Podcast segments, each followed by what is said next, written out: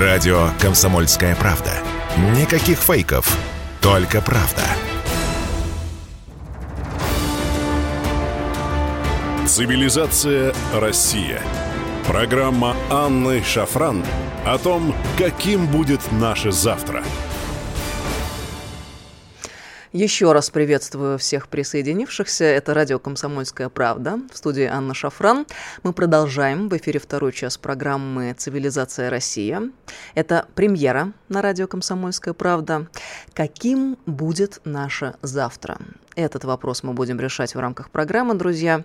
Поскольку знаем, э, победа будет за нами, военные поставленные задачи решают. Ну а у политиков в сухом остатке просто нет иных вариантов, кроме как фиксации в финале этого единственно возможного варианта. И мы об этом еще обязательно поговорим. Цивилизация Россия. А как ее выстраивать? Экономика. Сегодня во втором часе программы «Цивилизация Россия» Наш гость Александр Лосев, член Президиума Совета по внешней и оборонной политике, эксперт Валдайского клуба. Александр, добрый вечер. Добрый вечер. Подписывайтесь на телеграм-канал «Радио Комсомольская правда» по-русски. А мой канал в Телеграме называется «Шафран» тоже по-русски. Подписывайтесь. Спасибо, что мы вместе. Александр, я знаю, что вы вот буквально с заседания Валдайского клуба к нам в студию приехали. Мы вас поймали таким образом с пылу с жара. Вы нам анонсируйте, пожалуйста, я надеюсь, мы во второй части программы поговорим, а, о том, какие э, вопросы обсуждались. Вот э, что же это за моменты краеугольные, которые сейчас Валдайский клуб интересует? Ну, э, речь шла об энергетических поставках из России, о пятом пакете санкций Евросоюза, о том, что Европа готовится совершить самоубийство, по сути, а, но что делать? Она подчинена а, воле Вашингтона, а против нас развязана тотальная экономическая война. И вот в этой тотальной войне а, все средства хороши. То есть Европа рассчитывает на то, что ей не придется умирать от холода и голода, что Россия сдастся, а может не сдастся, а может они найдут иные источники. Ну вот об этом поговорим.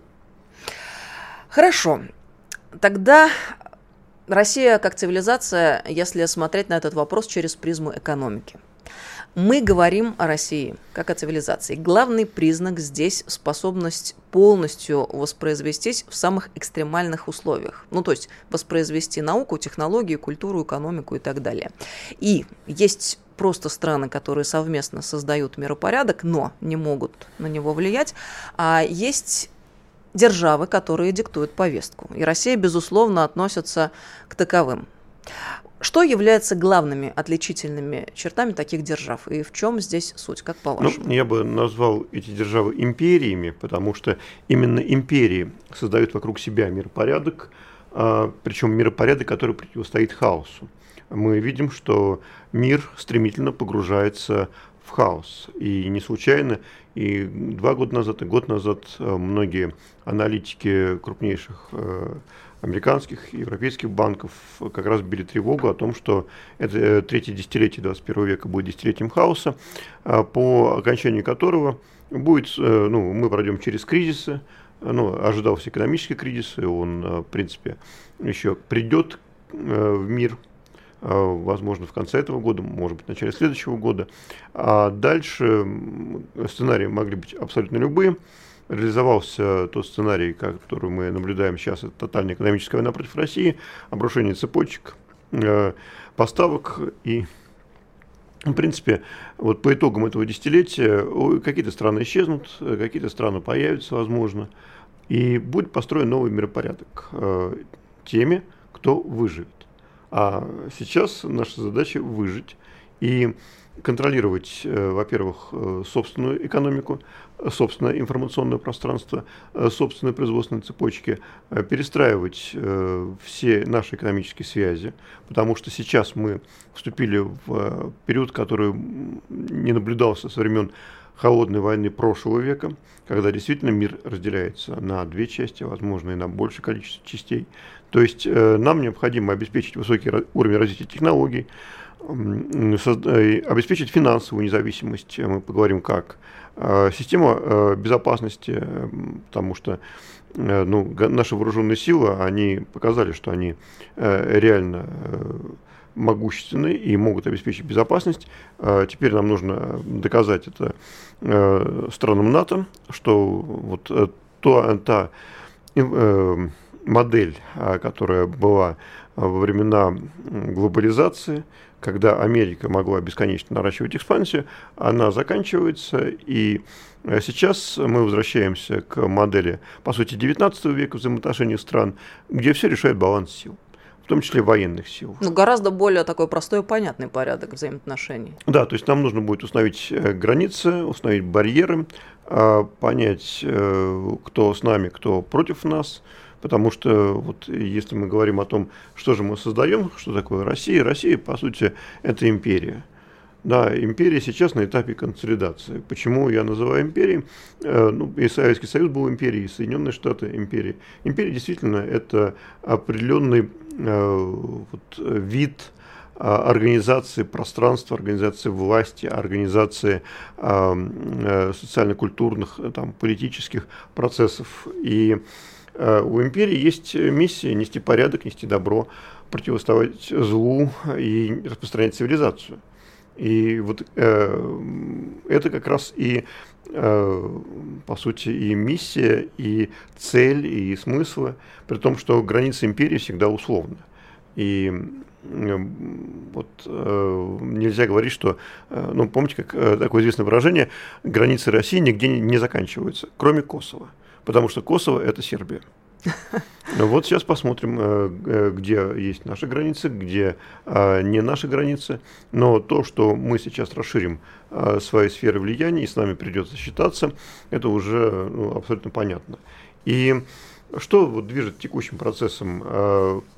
экспансионистские настроения элит западных или конкуренция держав, таких как вот Россия, Китай, Соединенные Штаты, Объединенная Европа, что мы э, получаем? А мы получаем то, что э, мы сейчас э, ну, движемся условно в, вот, по оси времени назад. Мы, видимо, пройдем 90-е, окажемся в условном 89 году.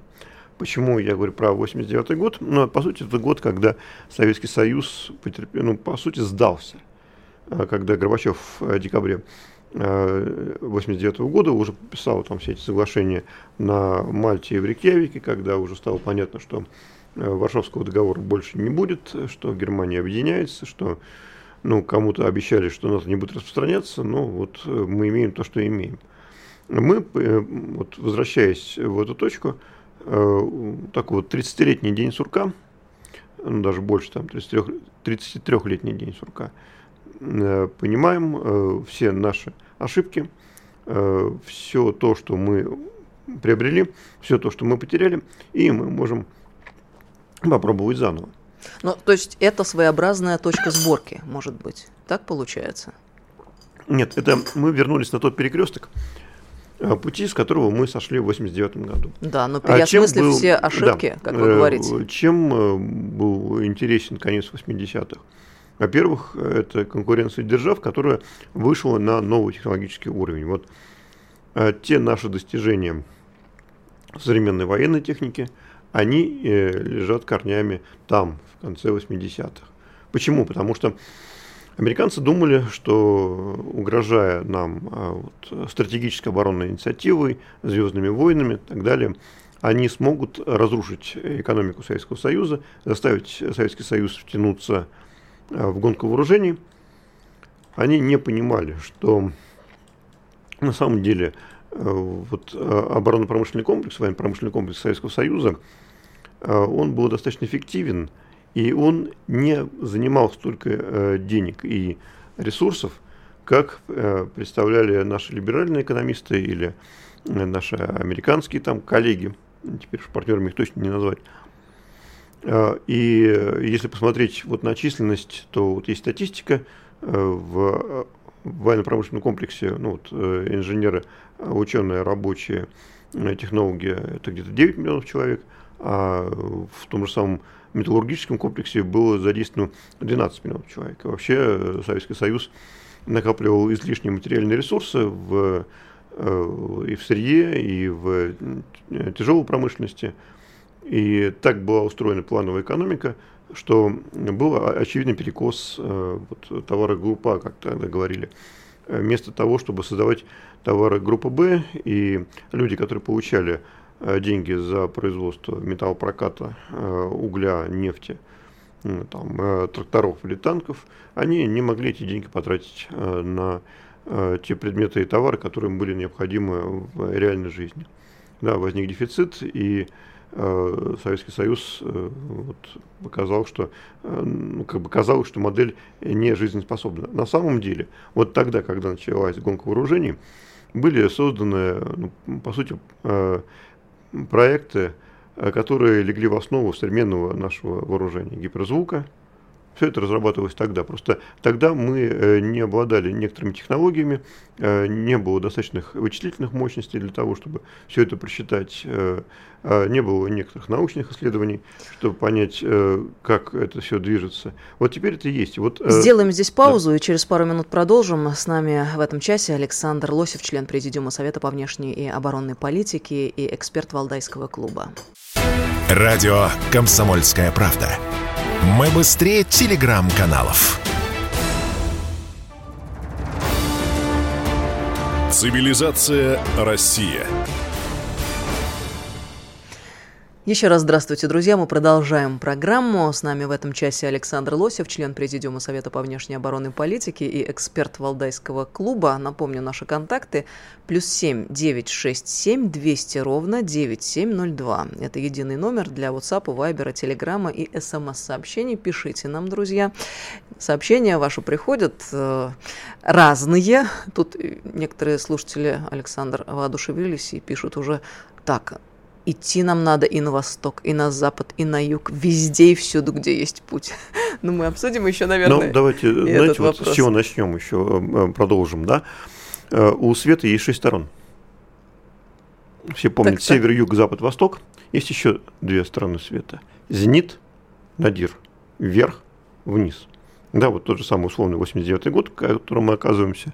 Тогда у нас э, были планы по освоению космоса, тогда у нас э, был сверхтяжелый носитель энергии, э, те технологии, которые до сих пор никто не может воспроизвести. А Мы... почему, кстати говоря, важно иметь большую и дальнюю цель? Такую, Потому что космос? великие проекты движут как раз развитием страны. То есть да, это, нас... это дальняя цель, которую мы, с одной стороны, никогда не сможем достигнуть окончательно и бесповоротно, а с другой стороны, стремясь к которой мы постоянно будем находиться ну, в состоянии э, развития. Это называется горизонт, да?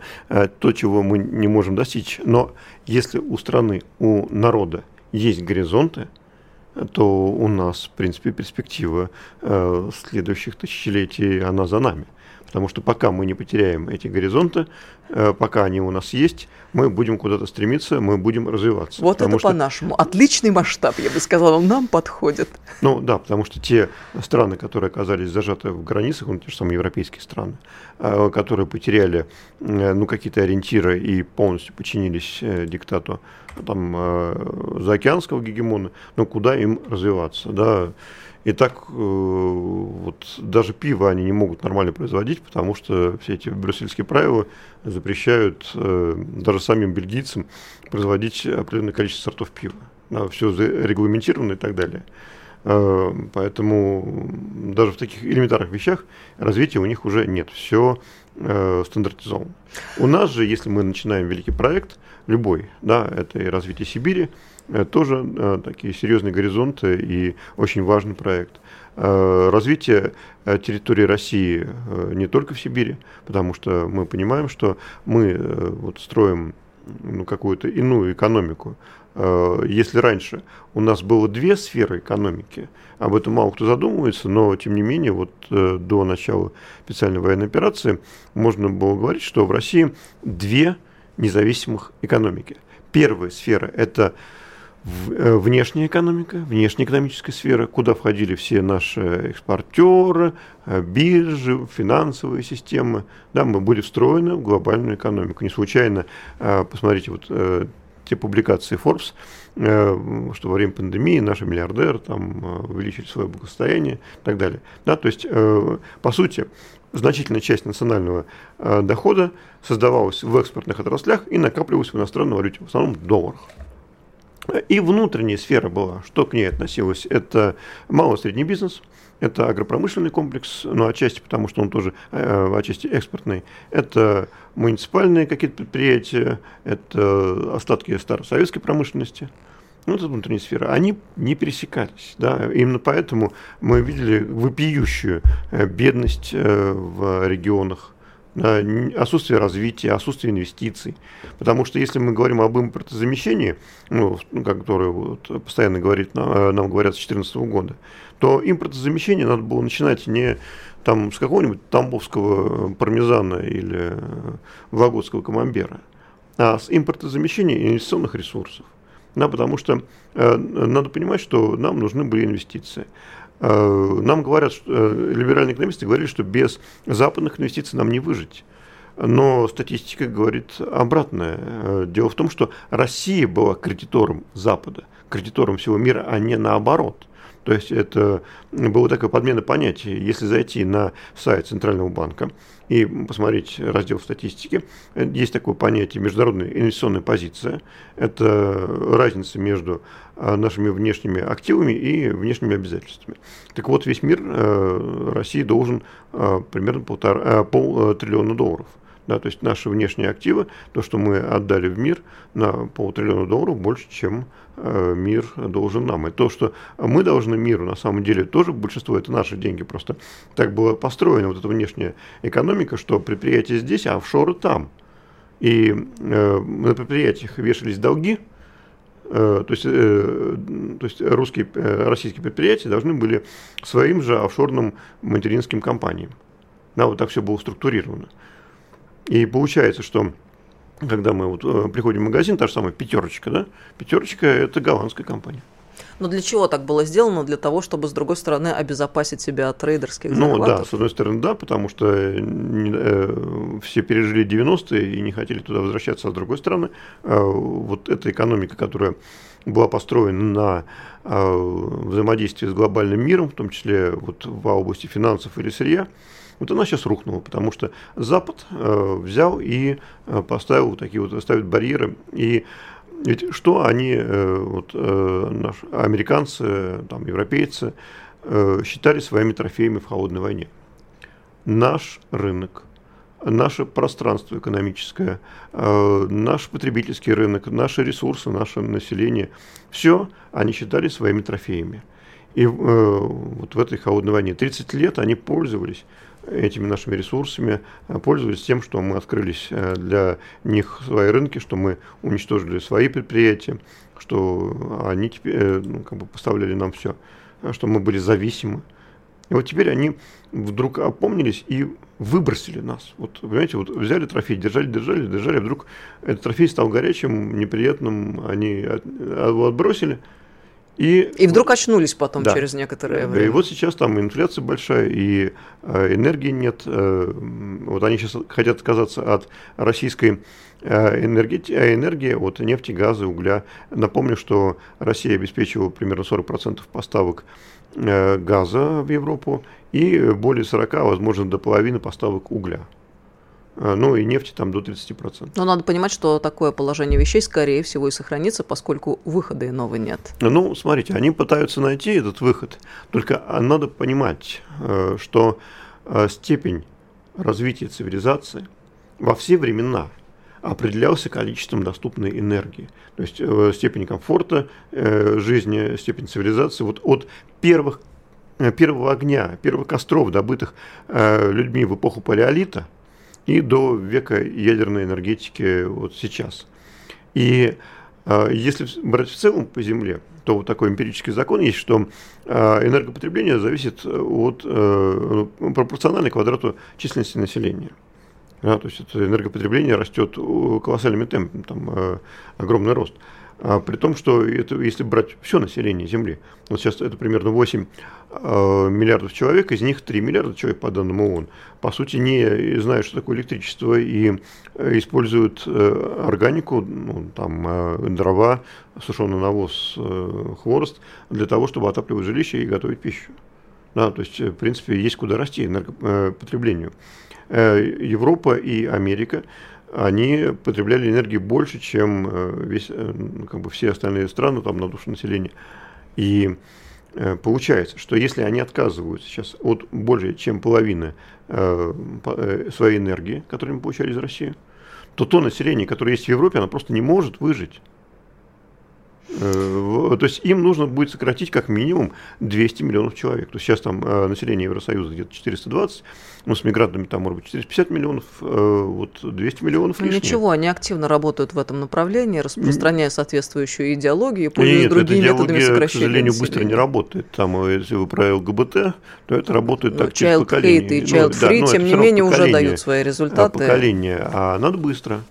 Соответственно, либо надо брать европейцев и отправлять а, туда же, в Америку, в Латинскую или в Северную Америку, либо они там себе устроят э, ну, газовые печи там и будут лишнее сжигать. А куда им деваться? Ну, в любом случае, у них уже что-то пошло не так, и, кажется, это осознание постепенно к ним приходит. Ну, а если вернуться к вопросу о национализации экономик в целом, да, по всему миру, э, я вот так еще сформулировала бы вопрос. Вот смотрите, если небольшую ретроспективу сделать.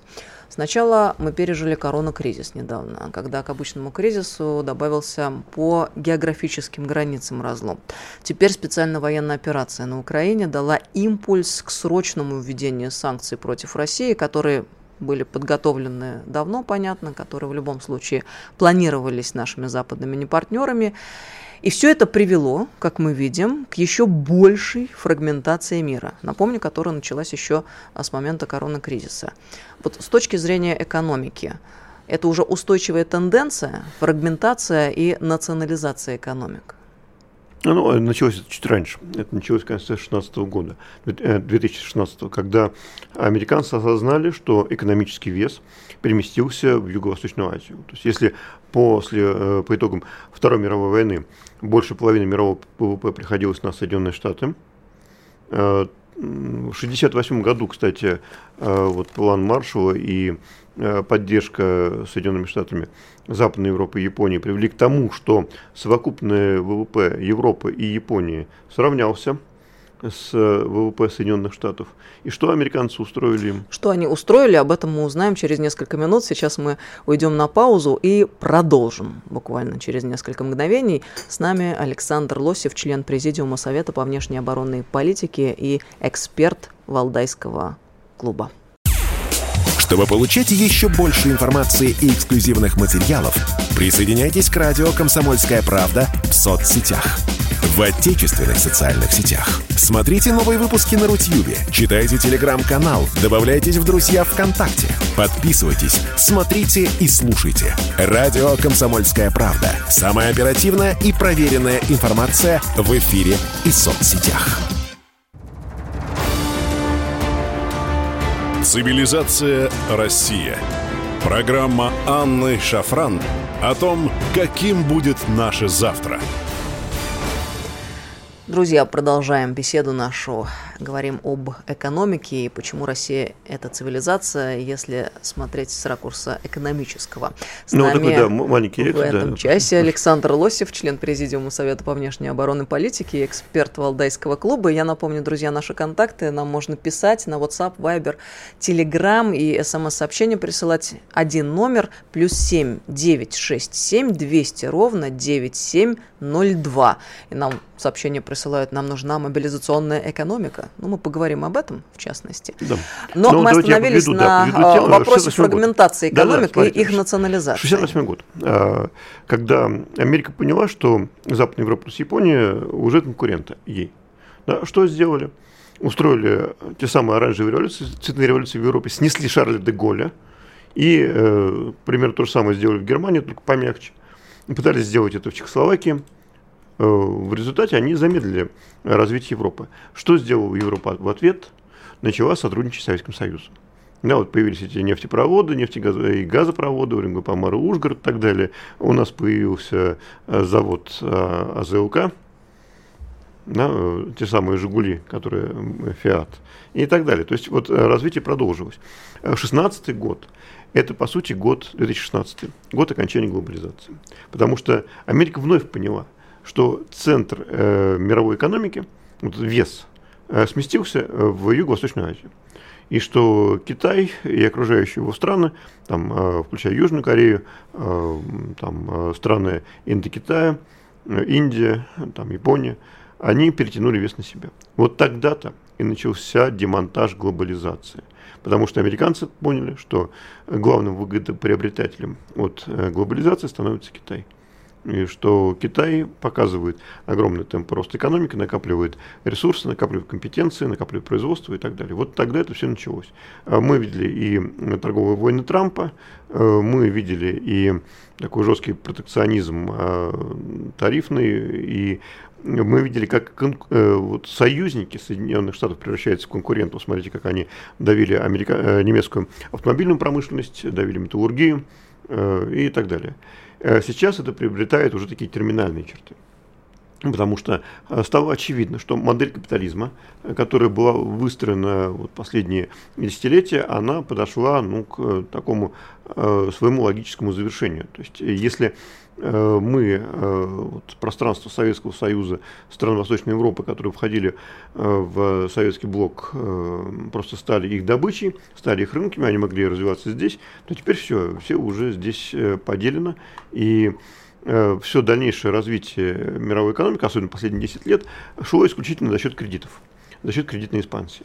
А что такое кредиты? Это потребительская модель, Э, которые очень четко характеризуют э, в тех же самых Соединенных Штатах э, такой вот фразой. Мы тратим деньги, которых у нас нет, на вещи, которые нам не нужны, чтобы произвести впечатление на людей, мнение которых нам не интересно. Очень емко сформулировано. Но к чему это приводило? К тому, что, во-первых, вот в этой экономике собственники капитала, собственники средств производства почти перестали делиться и со своими государствами, и с гражданами. Э, смотрите, автоматизация и перевод э, производств в развивающиеся страны лишил, по сути, э, граждан Евросоюза, Западной Европы, Америки вот, того, той прибавочной стоимости и возможности зарабатывать. Да, там им стали строить постиндустриальную экономику, в которой главное это услуги, э, причем, э, ну, по сути, э, и цифровая технологии, они тоже запустили такой огромный экономический пузырь, по сути. А что делать гражданам, если стоимость человеческого труда все меньше и меньше, а жить хочется так же, как раньше, брать кредиты? Не случайно а, объем кредитов, которые взяли американские домохозяйства, по сути, граждане США, превысил 21 триллион долларов. Вот столько они уже задолжали. Э, можно ли дальше вот, э, допускать рост такого кредитного пузыря? Ну, наверное, нет. Пора это схлопывать. И об этом предупреждает даже Всемирный банк, что э, за последние 50 лет было 4 волны накопления долга, 3 волны закончились экономическими кризисами. Последний мы наблюдали в 2008 году. Сейчас самая мощная, самая большая, самая рекордная волна долга, которая также обрушится в кризис. То есть, э, по сути, если бы э, американцы не начали нас так вот сильно давить и не объявили нам тотальную экономическую войну, э, которая будет стоить миру от 5 до 10 триллионов долларов, это как бы очень серьезно. Это не торговые войны Трампа потому что они рушат колоссальное количество цепочек и товарных, и цепочек создания стоимости, логистических вообще всего. А, вот э, если бы не вот эти действия, мир так бы так или иначе, ну, в конце этого года, может, в начале следующего года, в этот кризис рухнул. Просто они решили эскалировать и ускорить события. А, ради чего они ведут вот с нами вот эту тотальную экономическую войну. А, у этой войны две цели – первая цель, такая задача минимум, заставить нас э, испугаться отступить и прекратить защиту жителей Донбасса, прекратить демилитаризацию и денацификацию Украины, Они рассчитывают, что вот, санкциями и абсолютным безумием, которое они делают в экономике, руша свою экономику тоже, они смогут, э, ну, они считают, что у них столько богатства, столько возможностей, что они продержатся дольше, чем мы. Я еще раз сформулирую вопрос и э, конкретизирую его. Не, подождите, давайте про вторую цель. А вторая цель – разрушить нас полностью, разрушить, э, э, чтобы Россия исчезла как субъект мировой политики, и чтобы потом получить доступ к нашим ресурсам почти бесплатно, если страны не будет, и себя восстановить за счет нас снова. Вот их цели. То есть это то, чего хотят мировые да, элиты, да, наднациональные да. элиты. А что нужно и полезно России в этих а, условиях? В России в этих условиях действительно нужно восстанавливать свою экономику, создавать те самые производства, которые отрезаны от нас. То есть вот если они разорвали какие-то производственные цепочки, значит эти цепочки должны быть воспроизведены у нас. Ну или не только у нас, но с нашими соседями по Евразийскому экономическому союзу, возможно, с китайцами и так далее. Что мы можем сделать и что мы не можем? Россия не может быть э, всемирной фабрикой, как Китай. Э, нам, наверное, этого и не надо особенно. А, вот цель любой стратегии – обеспечить э, преимущество в нескольких направлениях, которые э, способны компенсировать недостатки во всем остальном. То есть, э, что у нас есть из преимуществ пока, пока что мы сохранили? Это наши ресурсы, это причем и ресурсы человеческие. Интеллектуальный Интеллектуаль... потенциал. Ну, нет, не только, но и рабочие руки. Да? Это природные ресурсы, и это можно реализовать, э, вот как раз проекты, которые говорил Сергей Кожегетович Шойгу создание городов э, э, в Сибири. Сибирский поворот. А, сибирский поворот. Вот от нас отрезают от торговли нефтью. Там приходится ту нефть, которая уже была добыта, продавать дисконтом. Да? А, давайте нефть и газ перерабатывать здесь. Э, я снова напоминаю, что у света 6 сторон, не только север, юг, запад, восток, но и вверх-вниз, зенит, надир. Давайте двигаться вверх.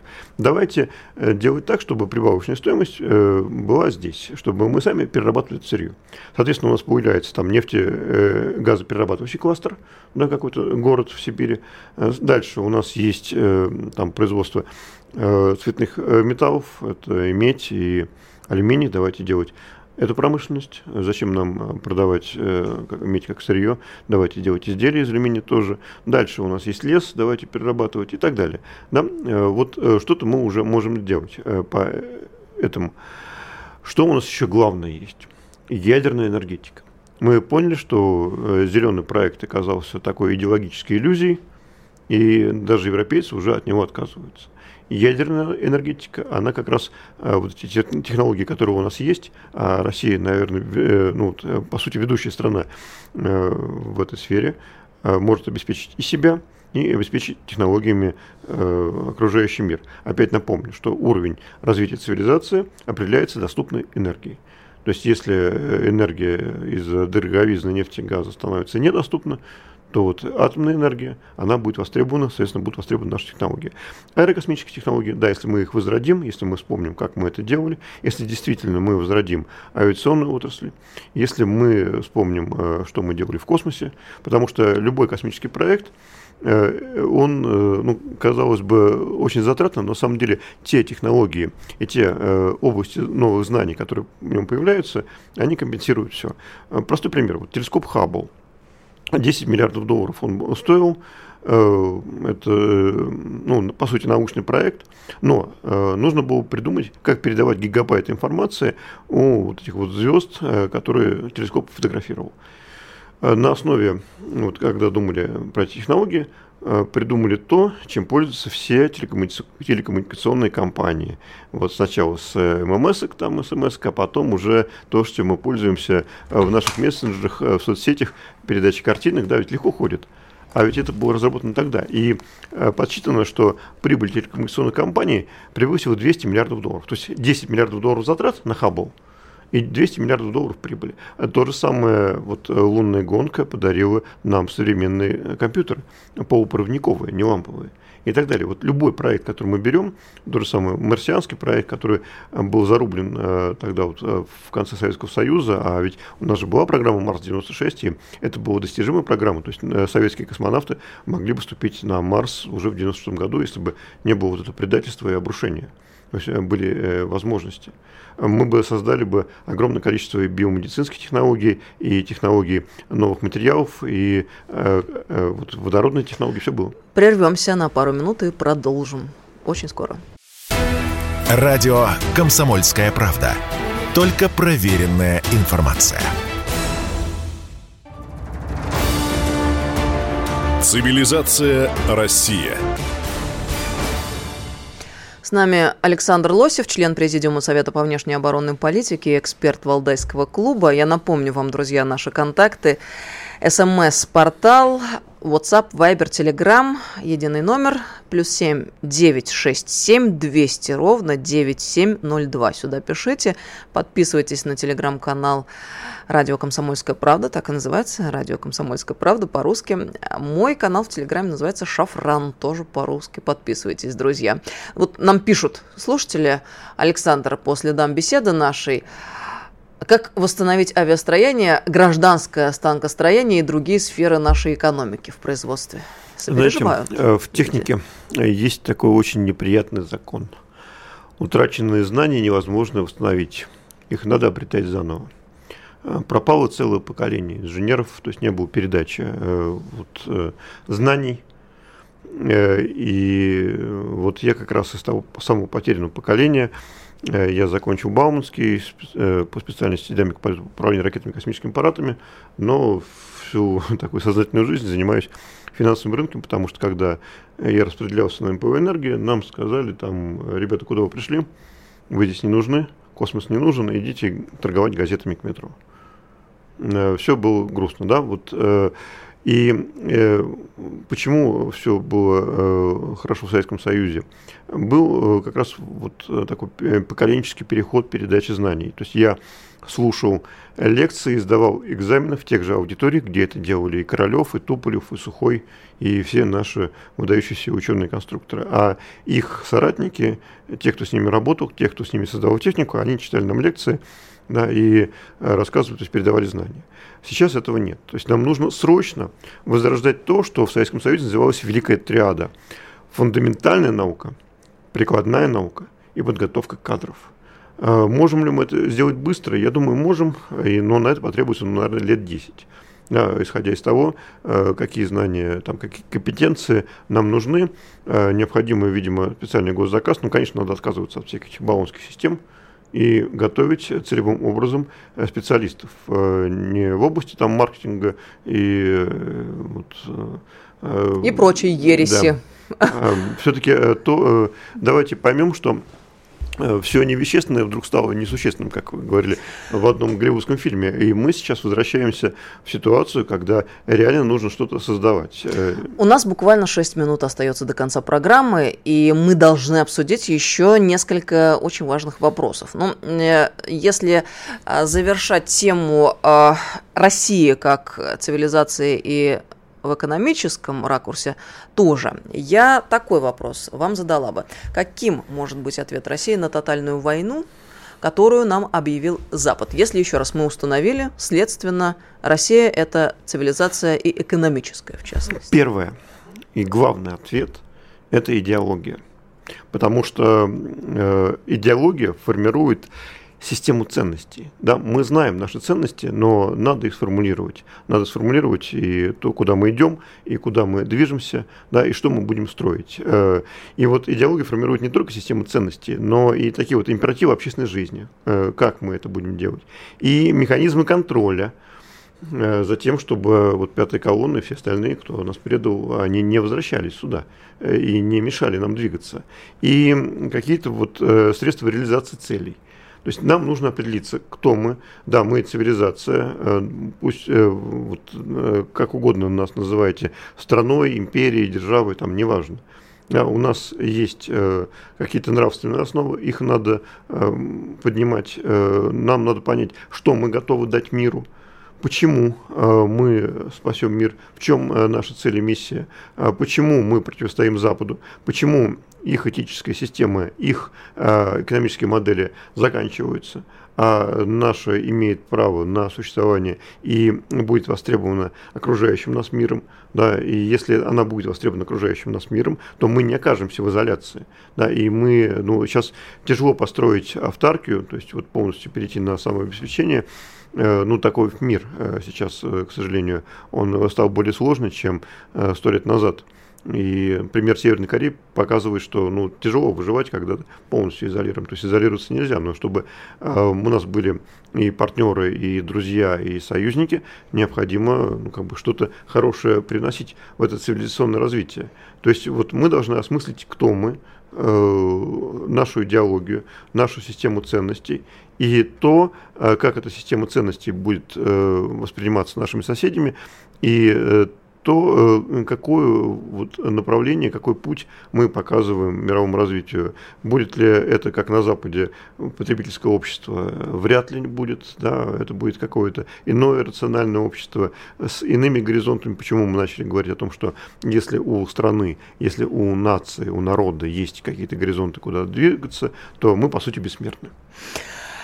Вы приехали только что с очередного заседания Валдайского клуба, являетесь экспертами Валдайского клуба, как я сказала. Сегодня была дискуссия «Газ за рубли купи, если можешь». У нас буквально три минуты до конца программы и два главных вопроса. Сейчас много тревог было у людей относительно схемы оплаты европейцами газа за рубли. Вот отвечает ли эта схема интересам России? Первый вопрос. И второе. Появится ли зона рубля в ближайшее время? Рубль как резервная валюта и переход на рубль. Это конец Вашингтонского консенсуса консенсуса. Все, эпоха ушла. Вот как будет складываться экономический порядок ну, новый? Эпоха уходит, и э, причем конец эпохи и рождение новой системы как раз констатирует э, Европейский банк. Тот же самый Credit Suisse, он написал отчет, что э, формируется новая, по сути, новая британ-вудская система. И мы становимся свидетелями ее рождения. Что такое британ-вудская система? Это то, что было создано 1 июля 1944 года, когда американцы сказали, война заканчивается, и заканчивается, и доллар будет главной резервной валютой. Доллар будет обеспечен золотом 35 э, долларов за тройскую унцию. И вот это золотое обеспечение как раз делает э, доллар самой стабильной, самой устойчивой валютой, которая будет использоваться во всех расчетах. Теперь, говорят э, наши европейские коллеги, что появляется валюта, обеспеченная энергоресурсами. И первой такой валютой является рубль. А энергия, опять же, она нужна всем. То же самое нефть газ и это, э, э, э, уголь нужны всем. Да? И получается, что мы, продавая наши ресурсы за рубли, э, можем формировать свой инвестиционный ресурс, э, вот, э, свои инвестиции и свою денежную массу, которая не связана с инфляцией. Она не инфляционна, потому что это все обеспечено. То есть мы это не печатаем. Э, это возникает и как раз из э, нашей торговли э, с там, и партнерами, и не партнерами. И что касается вот, торговли за рубли, это единственный безопасный способ сейчас для нас, потому что каждый безналичный доллар находится в США. Э, даже если вы имеете депозит э, валютный в российском банке, это всего лишь зеркало. Ну, схема, которая э, сейчас да. разработана, она в интересах да, России? Она, она, да, в интересах России, потому что что происходит? Вот представьте, нам, мы поставляем газ, нам вроде какие-то деньги платят, а деньги мы эти забрать из банков европейских, американских не можем. Их блокируют. Минута. И что мы можем сделать тогда? Тогда мы предлагаем нашим европейским покупателям газа открыть два счета у нас, ну, в том числе в Газпромбанке, валютный и рублевый. Э, когда валюта зачисляется на валютный счет э, этого европейского покупателя газа, это пока еще деньги европейского покупателя газа. Когда эти деньги конвертируются в рубли, зачисляются на рублевый счет этого европейского покупателя газа, это пока еще деньги европейского покупателя газа. На них не могут они наложить санкции, они еще не наши деньги. Но они уже под нашим контролем, потому что это рубли. И только тогда, когда эти рубли перечисляются на счет «Газпрома», оплата считается произведенной. Все, то есть мы сохранили э, возможность торговать, при этом мы гарантируем э, себя от этих валютных рисков и заморозки наших активов. Все прекрасная, очень элегантная схема. Иными словами, э, мяч на нашей стороне, и победа будет за нами. Или меч на нашей стороне. Александр, спасибо большое. Александр Лосев был с нами, член Президиума Совета по внешней оборонной политике. Цивилизация Россия. Радио «Комсомольская правда». Срочно о важном.